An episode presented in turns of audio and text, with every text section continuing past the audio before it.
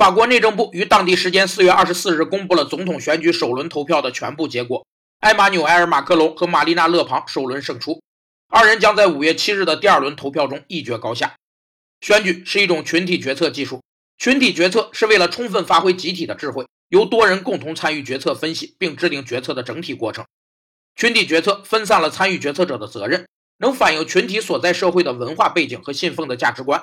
群体成员的关系越融洽，他们的认识也就越一致，所以群体决策更容易得到普遍认可，有助于决策实施。